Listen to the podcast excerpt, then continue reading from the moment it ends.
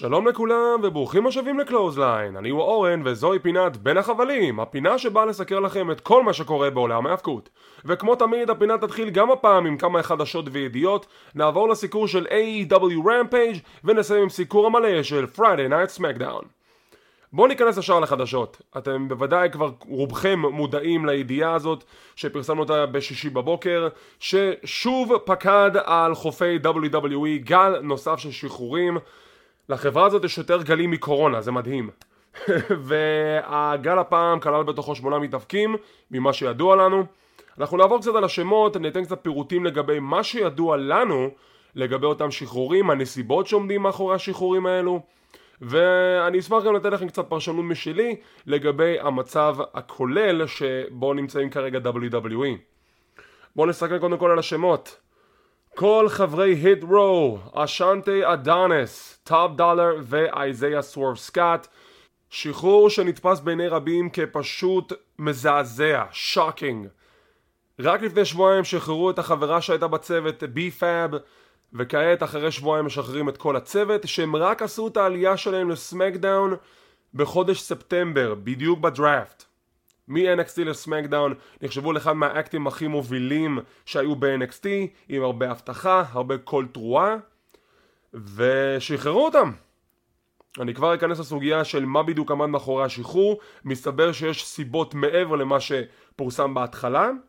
השמות הבאים היו ג'ון מוריסון, ג'קסון רייקר, שיין ת'ורן, טיגן נוקס ודרייק מאבריק בואו נתחיל עם שאלת מיליון הדולר למה היט רו? מה, מה קרה שם שגרם להם לשחרר את החבורה הזאת שנחשבה לאחד מההבטחות הגדולות של WWE אה, בשנים האחרונות מבחינת הגימיק שלהם, מבחינת החיבור שלהם לקהל ש... מה. אם זה עבד או לא עבד, אני חושב שזה מאוד עבד ובכן, מסתבר שהסוגיה פונה ישירות אל אדם אחד בחבורה ולבחור הזה קוראים טופ דולה שם אמיתי שלו זה איי-ג'יי פרנסיס ולפי הדיווחים, ישנם שני צדדים לכל דיווח. הצד הראשון הוא מצד החברה שטוענים שהיו כמה אנשים שפשוט לא אהבו אותו. מסתבר שהוא התחכך עם כמה אנשים בצורה הפחות טובה, הוא עצבן כמה אנשים, לא הסתדר איתם, וזה מה שיצר לו heat,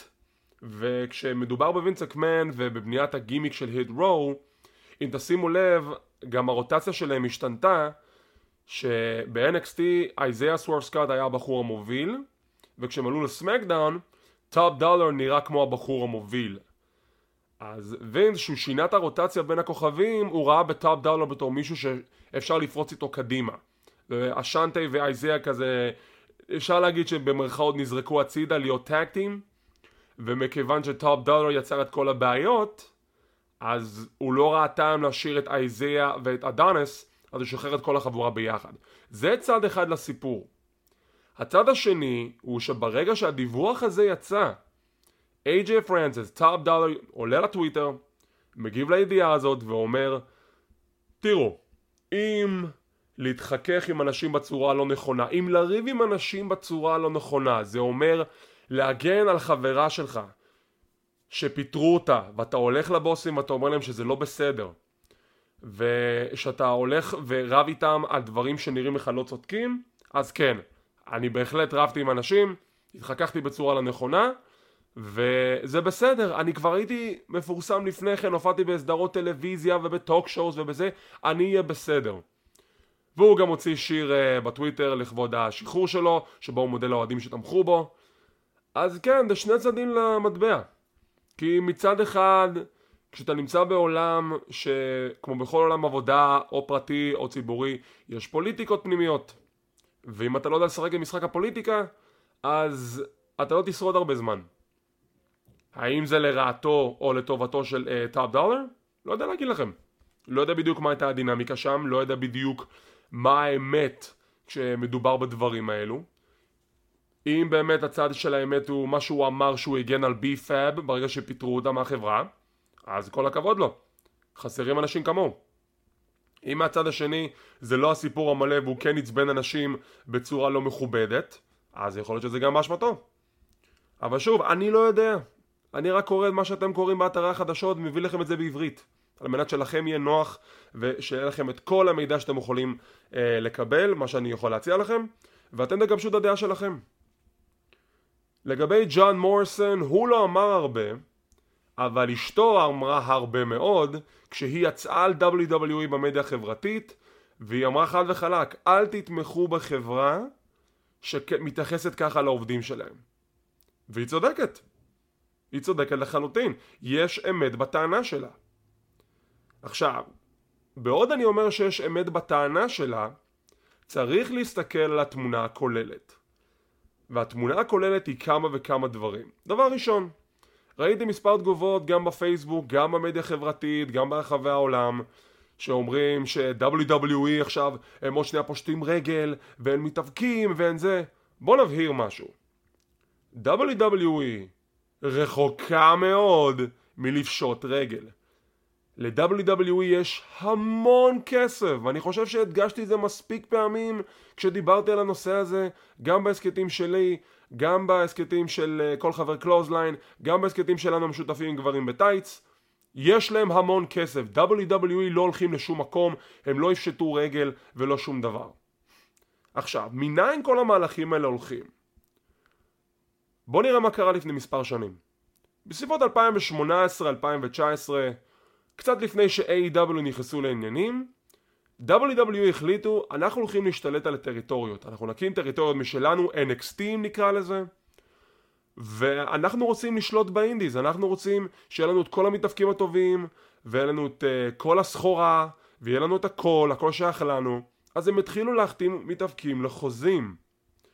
והנה עובדה, באותו, באותו עידן, עידן הזהב של NXT, היו הרבה מאוד מתאבקים שבכלל לא השתמשו בהם. כנ"ל לגבי הרוסטר הראשי. וכולנו כבר יודעים את זה ומדברים על זה, למה לא משתמשים ב-X? למה לא משתמשים ב-Y? יש לכם המון כישרון שאתם לא מנצלים, אבל שוב, זה WWE והם מעדיפים להשתמש בתבנית מסוימת. ולא, אני לא רק שם את וינס מקמן ואת אה, ברוס פריצ'ארד ואת ג'ון לורנייטיס במשוואה הזאת, אני גם שם את טריפל אייץ'. כי גם שטריפל אייץ' היה במשוואה הזאת עם NXT, הוא רצה להשתמש במתאבקים מאוד מסוימים. כי עובדה שיש מתאבקים שהיו תחת טריפל אייץ' שבכלל לא קיבלו זמן במה, והנה עם 2.0 השתנו היוצרות, כוכבים חדשים מקבלים את אור הזרקורים, מקבלים הזדמנות, אז יש קצת טוב בזה. שוב, זה לא לרעת המתאבקים שהיו קיימים, חשבתי ש-NXT זה המוצר נהדר, אבל בסופו של דבר, וכבר אמרתי זה בעבר, זו לא הייתה ליגת פיתוח, וכל המטרה של NXT היה להיות ליגת פיתוח שמשם שולחים את הכוכבים לרוב וסמקדאון. 2019, AEW קמה לתחייה.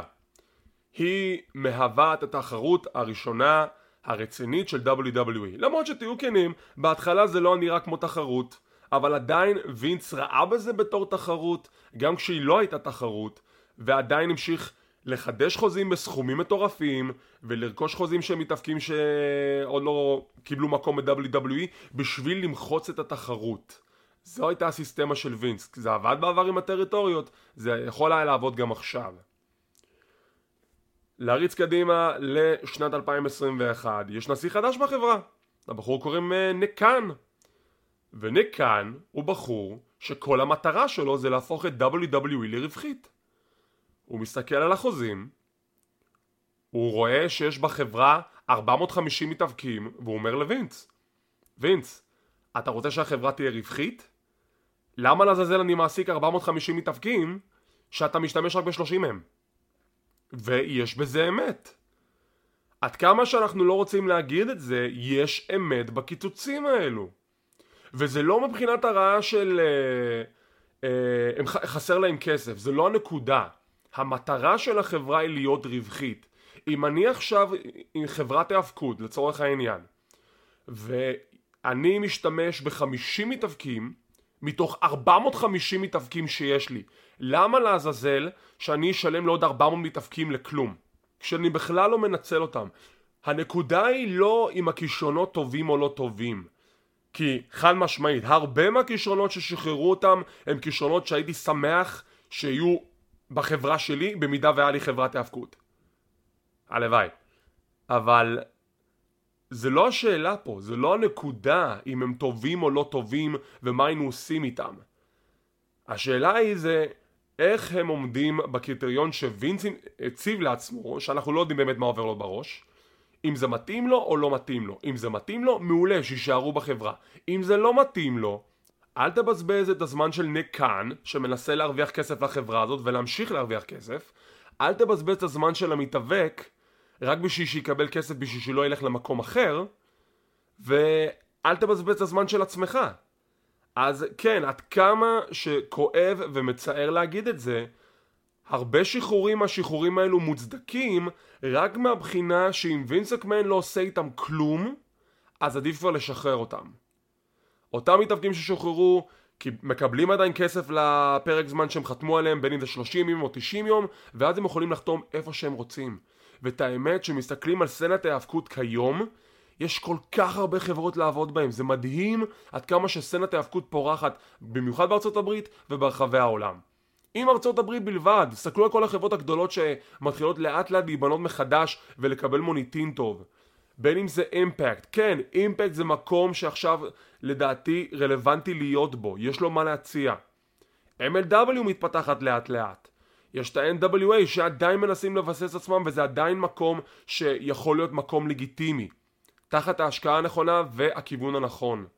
גם יש את GCW, גם יש את ארגוני האינדים השונים, Beyond Wrestling ו- ועוד uh, רבים שבשמחה ישלמו לכישרונות האלה להופיע אצלם. יש תעסוקה בתחום הזה בארצות הברית וכשמדובר ברחבי העולם גם לא חסר. נכון, זה לא המצב האידיאלי כרגע מתקופת הקורונה, אבל זה לא אומר שהחברות האלה לא יהיו מוכנות לשלם כסף בהתאם. כמו New Japan Pro Wrestling, Pro Wrestling NOAA, uh, WXW, Progress, ICW, לא חסר. אז כן, השחרורים האלה מעצבנים. ויש הרבה כישרונות שלא הייתי רוצה שילכו מ-WWE, כי בוא נהיה כנים, יש הרבה מאוד מה לעשות איתם. אבל אם השיקול הוא בין להשאיר את החברה הרווחית, אני יודע, היא מרוויחה מיליונים, אבל הנקודה זה אם הם לא רוצים להפסיד כסף על אותם מתאפקים שהם גם ככה לא מנצלים אותם כמו שצריך, ולא משתמשים בהם בכלל, אז תחסכו את הכסף, תשחררו אותם, ושיעשו מה שהם רוצים. חד וחלק, שורה תחתונה. וזו התמונה הכוללת. לגבי פשיטת רגל, ממש לא, הם לא קרובים לזה אפילו, אני לא חושב שהם אי פעם יהיו קרובים לזה מבחינת ההכנסות שיש להם כרגע, גם כשהרייטינג בטלוויזיה דועך, עובדה שרשתות הטלוויזיה עדיין משלמות להם כסף, ואם אתם שואלים אותי, וזה רק ניחוש שלי והימור שלי בלבד, הצעדים האלו ננקטים כי, וזה שוב, זה ניחוש בלבד, אין לי שום מקורות לזה. הניחוש שלי היא זה ש-WWE מכינים את עצמם למכירה. בין אם זה יהיה שנה הבאה, בין אם זה יהיה בעוד שנתיים. אבל צעדים כאלו בשביל להראות שהחברה היא רווחית מספיק, זה צעדים בשביל למשוך קליינטים אה, אטרקטיביים כדי שירכשו את WWE. להגיד לכם שזה נכון? אני לא יודע. ניק קאן, נשיא ה-WWE, אמר בכבודו ובעצמו, לא, אנחנו לא מתכננים למכור, אבל אנחנו פתוחים להצעות. ואם ההצעה הזאת תגיע מגוף ענק כמו דיסני, או רשת פוקס, או רשת NBC, אני לא אתפלא אם WWE יקפצו על ההצעה, וינס מקמן יפרוש בשקט, וישאיר את העסק לאנשים שלא ממש מבינים בהאבקות.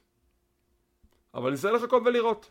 זו רק הפרשנות שלי, לדעתי זה הכיוון המסתמן, אבל אי אפשר לדעת. נחכה ונראה. בואו נעבור לעוד חדשות וידיעות. AEW הכריזו על ספיישל טלוויזיוני שישודר ב-15 בדצמבר, כמובן תחת השם Winter is Coming, הוא שודר בדיוק לפני שנה, הוא עושה את החזרה שלו גם השנה, ובתוכנית המיוחדת הזאת אנו נגלה פרטים לגבי פורמט הטורניר לזכרו של אוון הארט. זה הולך להיות טורניר מאוד מעניין, The Owen אני חושב שזה השם הרשמי שלו, ובאמת זה הולך להיות אחד מהדברים היותר מיוחדים שהיו בעולם ההאבקות בזמן האחרון. אני מחכה לזה בקוצר רוח. אם אתם זוכרים שנה שעברה באותו ספיישל טלוויזיוני קיבלנו הופעת הבכורה של סטינג וקני אומגה ניצח את ג'ון מוקסלי על אליפות A.W אז אני די בטוח שגם הפרק הפעם יהיה פרק מאוד מעניין עם כמה דברים מאוד מפתיעים אבל נחכה ונראה. האם ג'וני גרגנו יישאר ב-WWE? לפי אתרי החדשות החוזה שלו עתיד להסתיים בשלישי בדצמבר ו-WWE עושים עכשיו מהלכים מאוד חזקים להשאיר אותו בחברה. תראו, אם מסתכלים על התמונה הכוללת שבה WWE נמצאים, אני לא מבין איזה מהלך גדול הם רוצים להציע לו, כי אם החדשות לגבי מה שרצו להציע לאדם קול נכונים, אז אני לא אתפלא אם לג'וני גרגנו יציעו בערך אותו דבר. שזה להיות מנהל של מישהו, או מאופפיס של מישהו. אני לא רואה אותו נהפך להיות אחד הכוכבים הגדולים ב-WWE, כי שוב, זה לא התדמית שמחפשים. בסופו של דבר, השאלה היא צריכה להיות, עכשיו שהוא עוד רגע מרחיב את המשפחה, קנדס לרי בהיריון, אשתו מזל טוב, אם הוא רואה לנכון מבחינה כלכלית להישאר, לא משנה מה יציעו לו, אז הוא ייקח את הצעד הזה. אם הוא מרגיש שהוא מספיק בטוח כלכלית והוא מקבל הצעה מאיזשהו ארגון אחר בעולם ההאבקות, אז אדרבה. אני אישית חושב שמבחינה מקצועית לא, לא, לא ימצאו לו את השילוב הנכון ברוסטר הראשי, לא כמו שאנחנו היינו רוצים לראות אותו משתלב, ואם יש לו יכולות כלכליות, שיעזוב. אם השיקול הכלכלי נכנס פה למשוואה הזאת בגלל המצב עם אשתו שהיא בהיריון והכל, אז אולי כדאי שיישאר. לגיימרים שבינינו תהיו מוכנים כי WWE 2K 2022 מתקרב לו בצעדי ענק בעוד שנות אור מכאן, זה יצא במרץ 2022 כמובן מי שכבר עוקב אחרי הסיפורים מאחורי המשחק הזה יודע שהעיכובים מאחורי הכותר נובעים מכך שגם הסיבה לכך יש שחרורים. מסתבר שהרבה חבילות DLC שקשורות למשחק היו אמורות לצאת אבל בגלל השחרורים של WWE זה עוד יותר עיכב את המשחק. ולכן תאריך היציאה עבר למרץ אפילו אפריל 2022 WWE לחצו להוציא את המשחק בנובמבר אבל חברת 2K התעקשו תקשיבו גם השינויים שאתם עושים מזיקים לנו וגם אנחנו רוצים להוציא משחק טוב בלי פאשלות אנחנו כולנו זוכרים מה קרה ב-2K20 אני עדיין זוכר את הזוועות מהמשחק הזה. ובדיוק לפני יומיים או אפילו אתמול WWE2K שחררו טריילר חדש שמראה לנו כביכול עשרה דברים חדשים שיש לנו למה לצפות במהדורה הבאה של WWE2K הדברים החדשים הם מנוע משחק מחודש, בקרה חדשה, כלומר אה, שליטה במקשים חדשה למשחק, גרפיקה מהממת, מצגת סוחפת, פרזנטציה סוחפת יותר נכון, show אה, case חוזר, אה, My Faction, My GM, My Rise, Universe Mode ו-Creation Suite. עכשיו בואו ניכנס רגע לפרטים לגבי כל אחד מהפרמטרים האלו. מנוע משחק מחודש, מה זה אומר? ובכן, למי שעוקב אחרי ההיסטוריה של הפרנצ'ייז הזה מאז הימים הראשונים שלו בפלייסטיישן 1 יודע שהמנוע משחק שלו, התשתית עליו מולבשת המשחק כמעט ולא שונתה מאז המשחק הראשון שעשה בפלייסטיישן הראשון כלומר הם יצרו תשתית ואז מאותה תשתית הם פשוט הלבישו עליה עוד מקשים, עוד מהלכים, עוד זה, אבל הם לא שינו אותה בבסיס, היא די נשארה אותו דבר מהמשחק הראשון בפלייסטיישן 1 זה 20 שנים שזה מטורף. זה פשוט מטורף שהם נשארו עם אותה תבנית ולא שינו משהו קיצוני בזה. לכן כשמדובר במנוע משחק מחודש הם בעצם יצרו הכל מאפס מה שמסביר את התחייה של המשחק בשנה וחצי לפחות עכשיו זה מעניין, כי אז זה מביא אותך לשאלה השנייה, איך המשחק בעצם הולך להתנהל מבחינת המשחקיות שלו. והם כבר מציגים בפנינו בקרת מקשים חדשה, ואת האמת, אני קצת אה, חושש מזה. אני מבחינתי, המהדורה של 2K19 היא אולי המהדורה הכי טובה מבחינת המשחקיות שלה. מקשים מעולים, שליטה מושלמת. אם יש אפשרות במשחק לשנות את המקשים למה שהיה ב-2K19 אני אשמח. אבל לפי הסכמה שהם פרסמו למקשים החדשים זה נראה קצת מסורבל יותר אבל שוב, קודם כל צריך לנסות פיזית בשביל לדעת אם באמת זה נוח או לא מקווה שאני לא אתאכזב גרפיקה מהממת, אפשר להגיד את זה אני חושב שהגרפיקה מהתמונות והסרטונים ששחררו מראה לנו שהמהדורה הזאת של WW2K היא ללא ספק המהדורה הכי יפה שהייתה אי פעם גרפיקה פשוט יפהפייה, גרפיקה מהממת רואים את העיצובים של המתאבקים כמו רומן ריינס ואדג' וגולדברג וזה נראה כמעט אחד לאחד כאילו זה מציאות. אני לא אומר את זה סתם באמת ואני מסוקרן לדעת איך זה הולך להיראות גם בפלייסטיישן 4 וגם בפלייסטיישן 5. Uh, פרזנטציה סוחפת, זה, זה לא אומר לי כלום. ב- בסרטון וידאו שיראו ביוטיוב ברגע שהם מציגים את הקריטריון הזה מראים קטע מקרב לא אומר לי שום דבר, זווית מצלמה אחרת אבל זה לא... זה לא אומר לי שום דבר, המילים הריקות האלו. ה Showcase חוזר, בעבר קיבלנו את ה-2K Showcase עם uh, הסיפור של CM פאנק נגד ג'ון סינה, שון מייקלס נגד טריפל אייץ', זכור לי גם רומן ריינס וגם נראה לי שדניאל בריין um, ועכשיו יש את ריי מיסטיריו. אני מצטער, אני לא מתלהב מזה. כאילו, אוקיי, אז נקבל כמה קרבות אגדיים, נקבל את מיסטריו מהלואוין האבק 97 מול אדי גררו, בטח הקרב שלו בראסלמניה מול אנגל ורנדי אורטון, סתם אני זורק. בסופו של דבר, אוקיי, סיימת את כל זה, מה יוצא לך מזה? אין ריפליי ואליו לדברים האלו, אין לי טעם לשחק בזה עוד פעם אחרי ששיחקתי בזה פעם אחת. לא, לא רואה בזה טעם, לא רואה בזה פואנטה, לא רואה בזה תועלת. לדעתי זה בזבוז של פיצ'ר, יכול בכיף להשקיע במשהו אחר. החזרתו של GM מוד, אני מחכה להכרזה הזאת כבר נראה לי מעל עשור, אפילו יותר, איזה 15 שנים אני מחכה לזה, מאז 2006. מאז שהמוד הזה עשה את הופעת הבכורה שלו בסמקדאון vs. רו 2006, אני התאהבתי במוד הזה, זה מוד נהדר, מוד כיפי, אתה קובע מי יהיה בתוכנית, בין אם זה דראפט או אתה ישר קובע לך את ה roster, אתה קובע אותם לפי חוזים, לפי סטורי ליינים, אתה קובע לך יריבות עם שאר התוכניות, זה כל כך טוב. זה כל כך טוב שלצערי המהדורה היחידה שהייתה ממש טובה זה רק המהדורה הראשונה. ה mode הזה התקיים רק בנוסף שנתיים לאחר מכן ב-2007-2008 ואז החליטו לוותר עליו וזה נורא ביאס. וגם במהדורות לאחר המהדורה הראשונה ב-2007-2008 היו כמה דברים שנורא עצבנו. כביכול storyline שאתה חייב לבסס רק מתאבקים מסוימים לפי ה storyline הזה ואתה לא יכול להשתמש בכל אחד וזה לא משהו שהתגולל לך מול העיניים. כלומר לא ראית איזה שהם cut scenes שהשפיעו על הסיפור וזה זה כאילו זה הסטאנט. זה יותר הגביל אותך מאשר נתן לך אפשרויות אה, לפתח פיודים רציניים ועכשיו הדבר הזה חוזר זה נראה מבטיח מהתמונות הקטנות שיצא לי לראות בטריילר ואני מאוד מאוד מקווה שזה לא יאכזב. תכלס, זה אחד מנקודות המכירה של המשחק הזה. אם הדבר הזה יהיה טוב, יכול להיות שזה מה שיציל את כל המשחק הזה. בנוסף אנחנו מקבלים mode חדש שנקרא My Faction שלא ממש הבנתי מה זה, זה כאילו זה קשור גם ל Universe או משהו או שזה משהו בעד עצמו.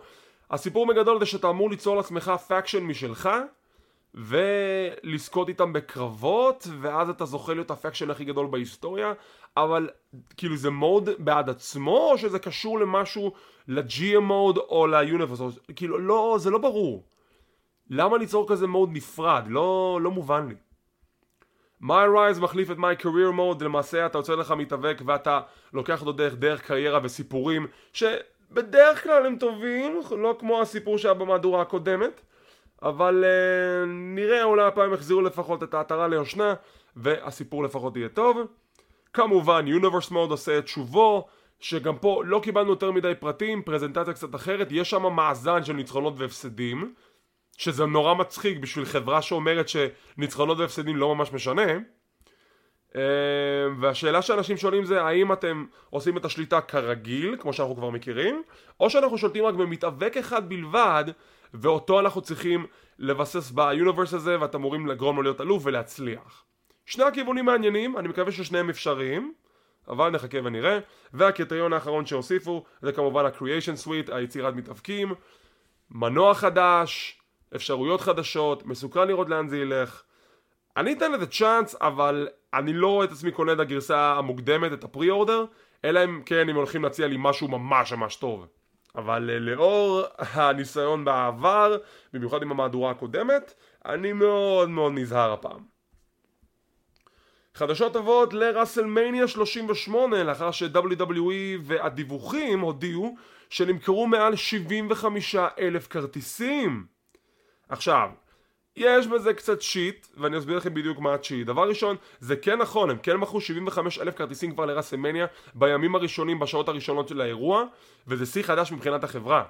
אבל ה cheat הוא שזה קחו את המספר 75,000 ותחלקו אותו לשניים כי נמכרו בעצם 37,500 לכל ערב. כי כמובן רסלמניה יש שתי לילות בשני והשלישי באפריל בדאלאס טקסס. ומבחינה הזאת אלה מספרים די מדאיגים בשביל WWE כי תזכרו דאלאס טקסס האצטדיון הענקי הזה יכול להכיל 100 אלף צופים אז אם הם מכרו רק קצת פחות מ-40 אלף זה בקושי חצי עולם והם רוצים למלא את העולם הזה. עכשיו אנחנו כמובן עוד כמה חודשים, יש לנו עוד חצי שנה לפחות על רסמניה, די בטוח שהם יגיעו למספרים האלה, אבל הנתונים הראשונים הם די מדאיגים שמדובר על כל ערב בנפרד.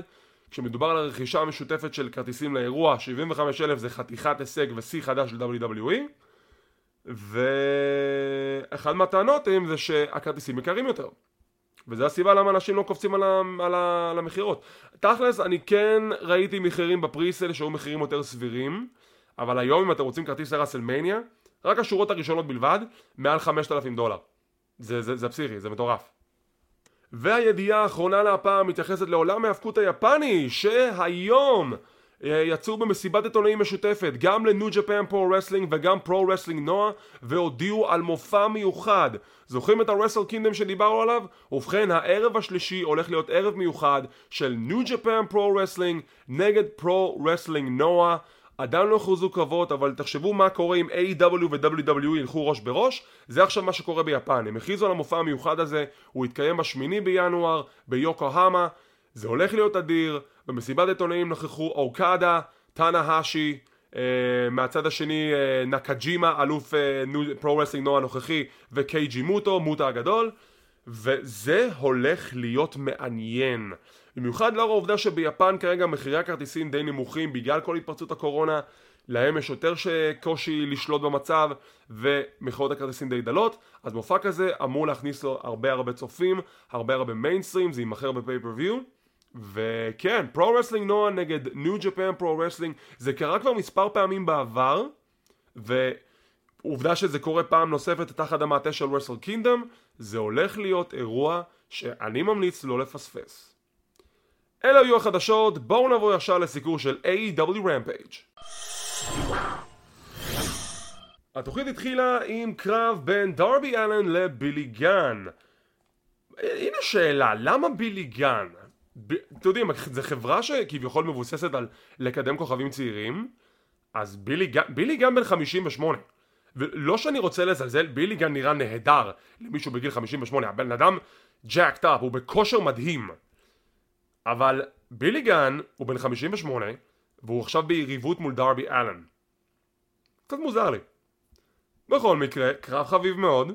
בילי גן מגיע עם הבנים שלו, אוסטין וקולטן, דרבי מגיע עם סטינג, קרב נחמד מאוד, בילי גן מקבל צעקות מהקהל של mister, you know, uh, הוא מראה עד כמה שהוא חזק שהוא מרים את דרבי כמו איזה בובת חרסינה ושובר אותה לרסיסים אבל דרבי מצליח לעמוד על שלו ומצליח גם לנצח את בילי גן עם ה Coffin Drop לאחר מכן כל ה Gunn Club תוקף גם את סטינג גם את דרבי אלן. ובילי גן בגיל 58 ותראו איך הוא נראה, הוא נראה מדהים! כל הכבוד לו! לאחר מכן אנחנו מקבלים רעיון מאחורי הקלעים עם קיוטי מרשל שמאתגר את סי.אם פאנק לקרב ביום רביעי הקרוב בשיקגו, זה הולך להיות מעניין. והוא אומר, תשמע, אני די בטוח שאתה תברח מהאתגר הזה כמו שברחת מכל דבר אחר בחיים שלך כן, מכירים כבר את השטיק הזה? אז כן, הקרב הזה הולך להיקבע ליום רביעי הקרוב, קיוטי מרשל נגד סי.אם פאנק. פרומו של המעגל הפנימי שמדברים על הניצחון שלהם ב Full Gear מול American Top Team ומשם אנחנו מקבלים פרומו של אנשי השנה סקורפיו סקאי ואית'ן פייג' שמזהירים את המעגל הפנימי שזה לא נגמר, זה רחוק מלהיגמר והם ו American Top Team יחזרו לנקום קרב הבא, ג'ייד קרגיל נגד רד ולווט בקרב רבע גמר טורניר להכתרת אלופת TBS ראשונה ב-AEW ושתי המתאבקות האלו כבר נלחמו בעבר מספר פעמים ובכל הקרבות בעבר, ג'ייד קרגיל מחצה את רד ולווט. חד וחלק, בלי למצמץ. זו הייתה הפעם הראשונה שג'ייד קרגיל, מאז שאני זוכר לפחות, מקבלת קרב תחרותי לא רק נגד רד ולווט, נגד כל אחת. לא זכור לי שהיה לה קרב תחרותי אחד על אחד כמו שהיה להם רד ולווט. קרב טוב מאוד, רד ולווט עמדה על שלה, רואים שהיא מאוד השתפרה עם הזמן, היא ממשיכה להשתפר קרב אחר קרב, אבל למרות המאמץ ההירואי, ג'ייד קרגיל מנצחת, היא מתקדמת בטורניר לחצי הגמר, והיא תפגוש את המנצחת בין הקרב של ת'אנדר רוזה נגד ג'יימי הייטר. משם אנחנו מקבלים פרומו של ת'אנדר רוזה שאומרת שהיא תנצח את ג'יימי הייטר ואני די בטוח שהיא תנצח את ג'יימי הייטר אם היא לא תנצח אני אהיה מאוד מופתע מזה והקרב הזה ושל ת'אנדר רוסה נגד ג'יימי הייטר יתקיים ביום רביעי הקרוב ב-AEW Dynamite. ראיון עם סי.אם פאנק שהוא אומר שהוא מגיב לאתגר של קיוטי מרשל ועל זה שהוא הולך לכסח אותו בשיקגו אז אתם יודעים כבר מה הולך לקרות. אנו מקבלים את ההכרזה שהקרב של אדי קינגסון נגד דניאל גרסיה יתקיים בשבוע הבא ב Rampage מצחיק אותי שזה לא יתקיים הפעם אבל בגלל שזה גם תוכנית של שעה אולי עדיפו למשוך את זה לשבוע הבא אולי לא היה מקום אבל הקרב הזה יתקיים בשבוע הבא. ואנחנו מגיעים לקרב המרכזי. הקרב המרכזי היה אדם קול ובובי פיש The Undisputed Era אבל אסור לנו להגיד את זה נגד The Jurassic Express, לוצ'ה סורס וג'ונגל בוי קרב טוב באמת, קרב טוב, אם לא יצא לכם עדיין לראות אותו, לכו לראות אותו. הייתה נקודה בקרב שבובי פיש ואדם קול עושים את המהלך של Chasing the Dragon עם שילוב קטן עם מהלך הסיום של אדם קול. Chasing the Dragon זה מהלך הסיום של קייל אוריילי ובובי פיש מ Ring of Honor שהם היו reDRagon. Um, אני, אני צרחתי על זה, זה היה מדהים. ממש אהבתי את ה spot הזה. סיום הקרב מגיע ש... The Young Bucks מגיעים להפריע בקרב קריסטיאן קייג' מגיע עם כיסא להבריח אותם משם, על הדרך גם אדם קול בורח ומשאיר את בובי פיש לבד. עכשיו, אני מודה שקודם כל קראתי תוצאות לפני שראיתי, וקראתי את זה אז אמרתי, רגע אחד, הוא נוטש את בובי פיש? ואז כשאתה רואה את הקרב, הוא לא באמת נוטש אותו, הוא דואג לו, אבל אז קריסטיאן מחזיק את הכיסא בשביל להרתיע אותו משם, בובי פיש נכנע, Jurassic Express מנצחים, ואז אדם קול אוסף את בובי פיש משם, והם הולכים ביחד. לא הרגשתי שהוא נטש אותו כל כך. ואני עדיין בדעה שאם קייל אוריילי מסיים את החוזה שלו ב-NXT הוא יתחבר לאדם קול ובובי פיש ונקבל את The Undisputed Era נגד The Elite. אני רוצה שזה יקרה. Make it happen. תוכנית חביבה מאוד של uh, רמפייג' אני נותן לה ציון של 6.5 מתוך 10 באמת קרבות טובים אבל זה גם מביא אותי לשאלה יותר גדולה.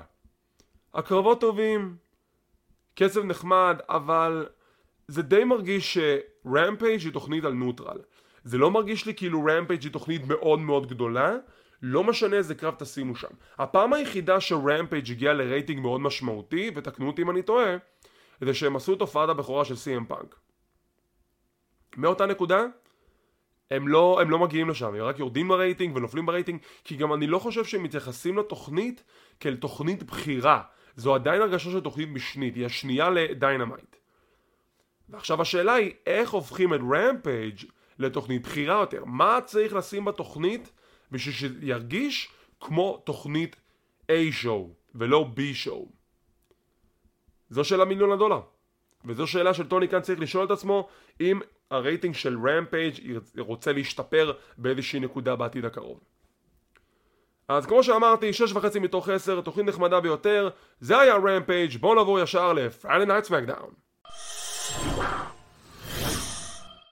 לפני שבכלל נתחיל עם תחילת התוכנית של SmackDown מספר שעות לפני תחילת התוכנית סוניה דוויל מודיעה במדיה החברתית שטוני סטורם תחליף את עליה כי ככה, ככה החליטה מה? למה? למה בכלל יוצא את עליה? כאילו כי בגלל שהיא חברה של ניומי? זה הסיפור? למה לא הסבירו את זה? וטוני סטורם מחליפה אותה, מעולה, למה? ואני אומר למה, כי הם ישר בתחילת התוכנית הכריזו, וגם במדיה החברתית קצת לפני, שהולך להיות קרב העפלה למי שיקח את המקום של סמי זיין בצוות הגברים של סמקדאון סיריס. אז הם עושים קרב העפלה לגברים, אבל לנשים זה פשוט, טוב, פשוט תכנסי. אה, קשה, עקביות, מה כבר ביקשתי? קצת עקביות, קצת עקביות אני ביקשתי, קצת, לא יותר מדי, קצת עקביות. התוכנית מתחילה עם האוסוס בתוך הזירה עם כיסא המלכות של אקזייביר וודס, סליחה המלך וודס שלזירה מגיע רומן ריינס ופול היימן. פול היימן אומר אתה רואה, מה הכנו לך? איזה חגיגי זה כי אתה ה tribal king אתה ה chief אתה זה. רומן אומר לו אני ביקשתי זה. אני צריך את זה. אני לא צריך את זה. אני עשיתי מה שעשיתי בשבוע שעבר כי אני יכול. כי אני ה tribal chief ואף אדם בתוכנית הזאת לא יגיד שהוא מלך כל עוד אני ה tribal chief בתוכנית. וודס מגיע להתעמת איתו, אומר לו תקשיב, כל מה שאתה מראה לי שם זה אביזרים, לא אכפת לי מהם. אז רומן ריינס שואל אותו, אה, לא אכפת לך מה, מהכיסא? הורס הכיסא. לא אכפת לך מהגלימה שלך? עושים את הגלימה. לא אכפת לך מהשרביט? עושים את השרביט. לא אכפת לך מהכתר? פה זה כבר מפעיל טריגר אצל וודס, שרץ אל הזירה, האוסוס מרביצים לו, תופסים אותו ורומן ריינס שובר והורס את הכתר של וודס מול עיניו זה כאב אה, זה כאב. אבל זה סגמנט שנעשה בצורה מאוד מאוד טובה. מה הפריע לי בסגמנט? שעדיין אנחנו מדברים על סדרת ההישרדות בעוד יומיים והוא מדבר על מה שקרה בשבוע שעבר עם וודס והוא מדבר על הכתר והוא מדבר על סדרת ההישרדות והוא זורק את השם של לזנר הוא לא אומר פעם אחת את השם של ביגי. פעם אחת. בסגמנט הפותח וזה אתם מוכרים לי את סדרת ההישרדות הקרב הוא ביגי נגד רומן והוא לא אומר מילה עליו נקודה שמאוד מאוד הציקה לי, אבל הם סוג של חיפרו על זה בהמשך התוכנית, אני אדבר על זה כשנגיע לזה. קרב הבא, קרב מרובע בין ריקשי, ג'ינדר מהל, סזארו ושיימוס, הזוכה מקבל את המקום של סמי זיין בצוות הגברים בסדרת ההישרדות. שני דברים לפני שבכלל אני אכנס לקרב, ישר על ההתחלה. דבר ראשון, פאט מקאפי מדבר על הראפ של ג'ינדר משבוע שעבר. יפה שהוא שומר על עקביות בידיעה שפיטרו את היט רו אז אני לא יודע אם אישרו לו להגיד את השורה הזאת או שפתאום קלטו רגע אחד למה אתה מדבר על משהו שכבר לא רלוונטי? כי אין, את, אין את היט רו אין להם את הפיוד עם ג'ינדר. זה אחד. שתיים אני לא צוחק איתכם ואני באמת שדובר אמת פה אבל ברגע שהכריזו על המתמודדים בקרב המרובע הזה אני ידעתי ששיימוס ייקח אני ידעתי ששיימוס ייקח ואני גם ידעתי איך הוא ייקח. אבל קודם כל בוא נדבר על הקרב עצמו. הקרב הזה באמת היה טוב. קרב טוב, באמת, כל ארבעת המתאבקים נתנו פה עבודה ממש טובה, גם ג'ינדר, תפסיקו ליפול על ג'ינדר, Don't hinder ג'ינדר. ריקושה היה מדהים, סזארו כרגיל היה סזארו, ג'ינדר היה בסדר גמור, ושיימוס היה אחלה שיימוס. באמת, קרב מרובע טוב. סיום הקרב הגיע שסזארו עומד לנצח את שיימוס שרידג' הולנד, הבחור שמעריץ את שיימוס מאז גיל 4, מסיח את דעתו של סזארו, מה שמאפשר לשיימוס לבצע את ה Brogue Kick, מצמיד את סזארו, ושיימוס מעפיל לנבחרת הגברים של SmackDown בסדרת ההישרדות ביום ראשון הקרוב.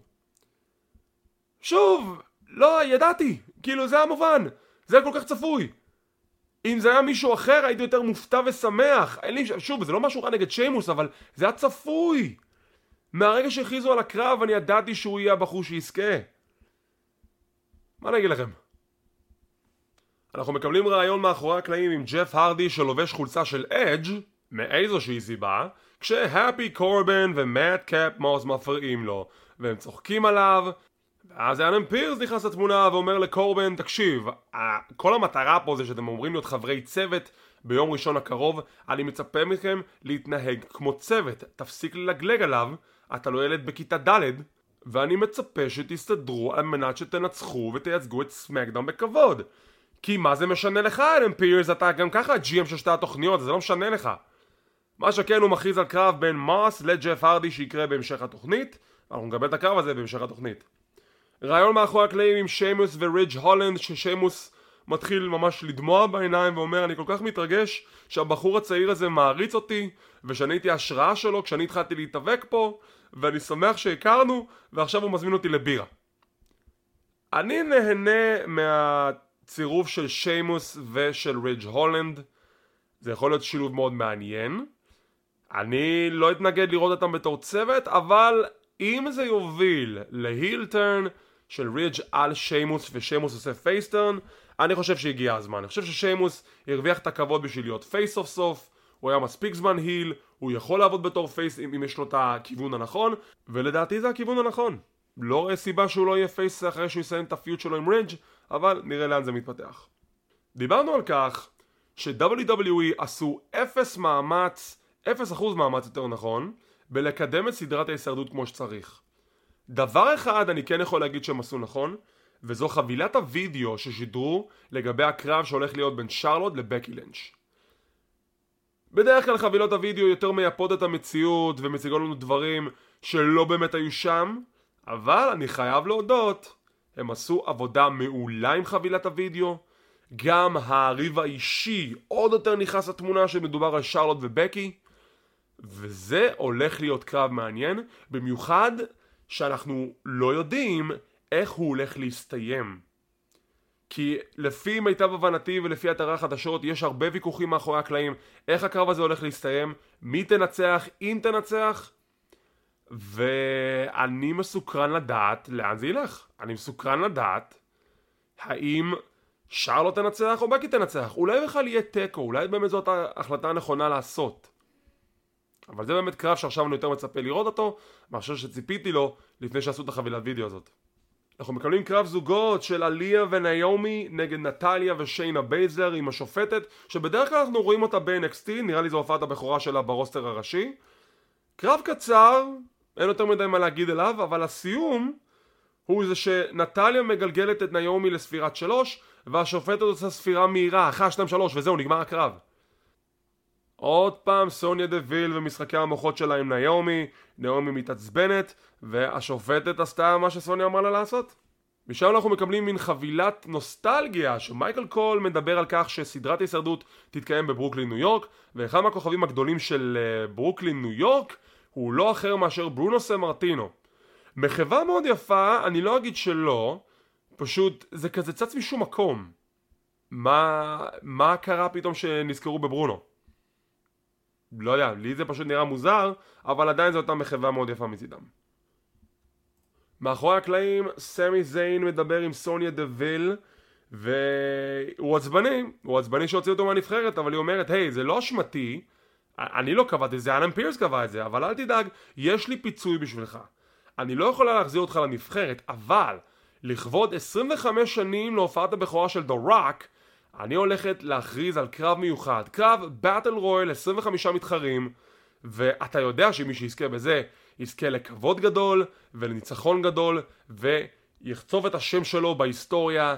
אז כן, הולך להיות לנו battle royal 25 מתחרים ואלה המתחרים. AJ Styles ואומאס, דרו גולק, R-Truth, The Viking Raiders, The Street Profits, סזארו, מנסור, T-Bar Ricochet, Shanky, Jinder Mahal, Bobby Roode, Dolph Ziggler, The Hurt Business, Cedric Alexander ושלטון בנג'מין, American Alpha, צ'אד גייבל ואוטיס, אפולו קרוז, קומנדר עזיז, לוס לותריוס, אנג'ל והומברטו וסמי זיין. תראו, בידיעה שגם ככה אין הרבה מה לעשות איתם ב card עצמו, אז לפחות לתת להם את ה spotlight הזה, זה דווקא רעיון נחמד מאוד. אני חושב שזה רעיון נחמד, זה מוסיף להם, לפחות הם יהיו ב card, בין אם זה ב pre-show או ב card הרגיל. יאללה, אני מפרגן. ולגבי זהות הזוכה, יש סיכוי שסמי יזכה בזה. יש סיכוי שסמי יזכה בזה, ואולי נקבל אפילו הופעת קמיו של Rock שהוא עושה לו Rock Bottom. Who knows? לאחר השיחה עם סמי זיין, השופטת שעשתה את הספירה מהירה לניומי ניגשת לסוניה דוויל ואומרת לה, אז הייתי בסדר? אני עשיתי מה שאמרת לי? היא גם אומרת לה, על מה את מדברת? אני לא אמרתי לך לעשות כלום. למה את מכפישה ככה את השם שלי? כמובן, עמימות, עמימות, עמימות, עמימות, עמימות. הגיוני. אנחנו עוברים לקרב הבא שלנו, ג'ף הרדי נגד מאדקאפ מוס, איזה שם בנאלי. והרדי מודיע שהוא לא לבד, והוא קורא לדרו מקנטייר, שיהיה בפינה שלו בקרב נגד רידיק אה, מוס. אני לא מסוגל לקרוא לו מאדקאפ, זה שם בנאלי, אני קורא לו רידיק מוס וזהו. קרב נחמד, די קצר, הרדי מנצח ב small package לאחר מכן קורבן ומוס מנסים לתקוף, אבל הם מקבלים Claymore ו Swanton Bomb. שוב, איך זה מתקשר לבנייה של סדרת ההישרדות? הם רבים ביניהם? זה לא נותן להם כלום. מה יוצא לנו מזה?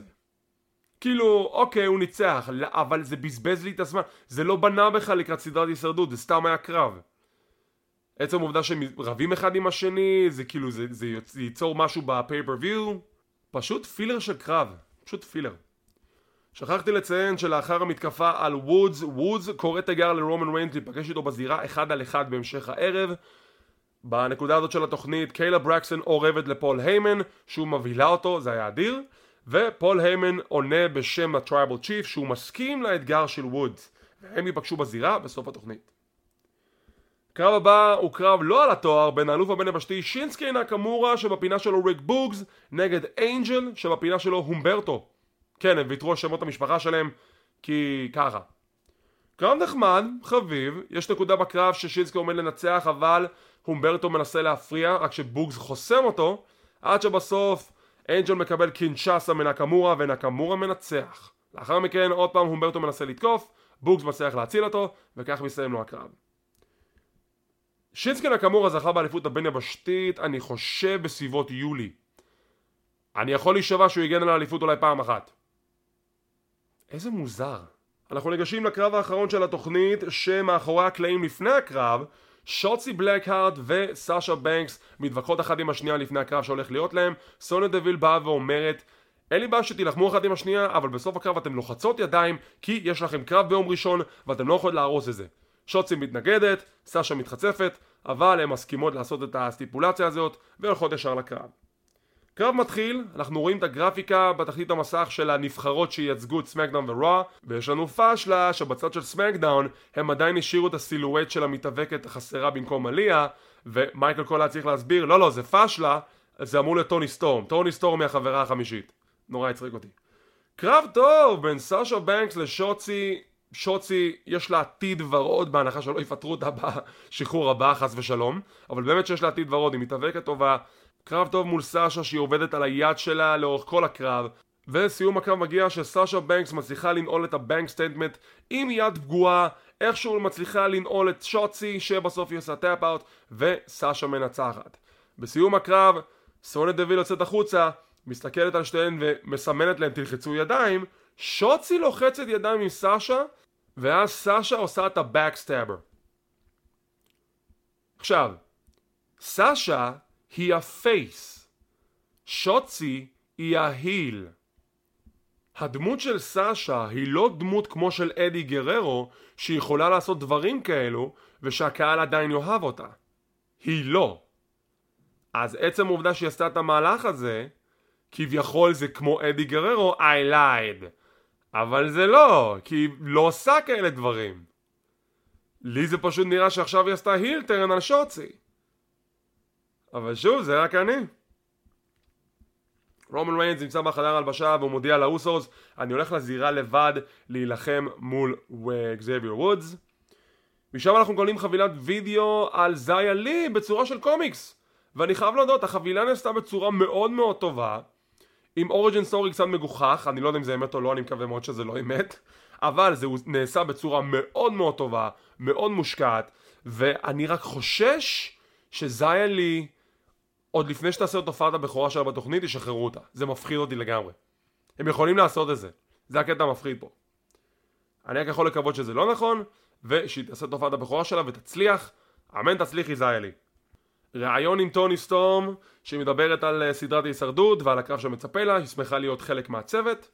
והיא מודיעה שאחרי שבקי לינץ' תנצח את שרלוט, היא רוצה קרב על אליפות הנשים של סמקדאון, שרלוט מתעמתת מולה ואומרת לה אחרי שאני אכסח את בקי, אני אכסח גם אותך.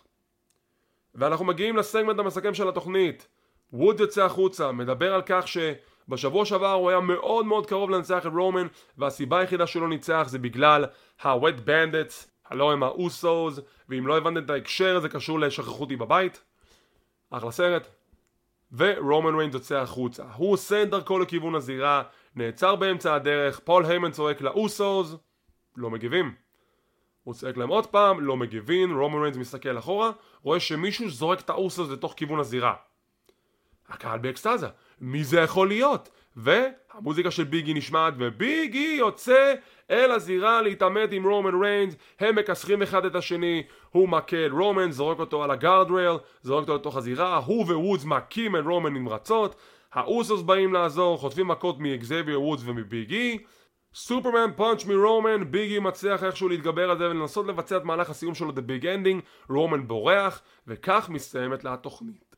סגמנט טוב ומזל שהם עשו אותו כי באמת גם ככה ההרגשה היא זה שלא היה אכפת להם בכלל מהבנייה של סדרת ההישרדות באמת לא היה אכפת להם בקושי השקיעו בה ורק שמו כזה הילוך גבוה בדקה ה-90 וזה מה שיצא להגיד לכם שאני מתרגש לקראת הקרב? קצת יותר, אבל לא יותר מדי. כלומר, שוב, הם רבים על כלום. They're fighting over nothing! הם רבים על כלום. אין שום דבר על הכף, אף אחד לא מרוויח שום דבר. אז אין באמת עניין בקרבות האלו. החבילת הוידאו של שרלוט ובקי היא לפחות כן מוכרת את האירוע כי בנוסף לקרב של אלופה מול אלופה יש להם גם סיפור למכור. הבעיה בסיפור של ביגי נגד רומן היא זה שלא השקיעו בו מספיק. אם היו משקיעים בסיפור הזה יותר, אז אולי גם היה לי יותר עניין בקרב הזה. וזו רק דעתי. סיכום התוכנית רוע עשו עבודה טובה יותר בלקדם את סדרת ההישרדות מאשר סמקדאון. אני נותן לה ציון של חמש וחצי מתוך עשר. זו לא הייתה תוכנית גרועה לגמרי, אבל שוב, ההרגשה היא זה שלא קידמו לי את סדרת ההישרדות כמו שצריכים לקדם לי כשאנחנו יומיים לפני האירוע. והכל הרגיש כמו בדקה ה-90, ועדיין יש דברים שחסרי היגיון, ועדיין יש דברים שהם לא הגיוניים, ועדיין ה booking פה מאוד מאוד הזוי, וזה אירוע שאתם מנסים למכור לצופה. ואני מרגיש שלא עשיתם עבודה מספיק טובה בשביל למכור את זה לצופה. גם עם ה brawl הענקי שהיה בסוף התוכנית שהיה brawl טוב, אבל הרגיש שזה הגיע קצת מאוחר מדי. אני רק יכול לקוות שסדרת ההישרדות לא תאכזב, וכמובן אנחנו נהיה כאן נסקר לכם את כל האירוע במלואו, ולהגיד לכם בדיוק מה קרה שם. וזה הסיקור להפעם, וכעת אני מפנה את השאלה אליכם, האם אתם מסכימים איתי או לא מסכימים איתי? אשמח לקרוא תגובות ודעות כאן ביוטיוב, וגם בדף קהילת ההפקות של ישראל בפייסבוק. כמו כן, אם אתם רוצים להישאר מעודכנים ולראות מתי אנחנו מעלים את הפינות האלו, תחצו על הלייק, תירשמו לערוץ, תחצו לפעמון לקבל עדכונים, זה חינם, זה לא עולה כסף. וכמו כן, לעקוב אחרינו בערוצי הפודקאסטים השונים בפודבין, ספוטיפיי, גוגל פודקאסט, ועוד רבים טובים. תודה רבה שצפיתם, שמחים שהאזנתם, מקווים שנהנתם, ונתראה בפעם הבאה.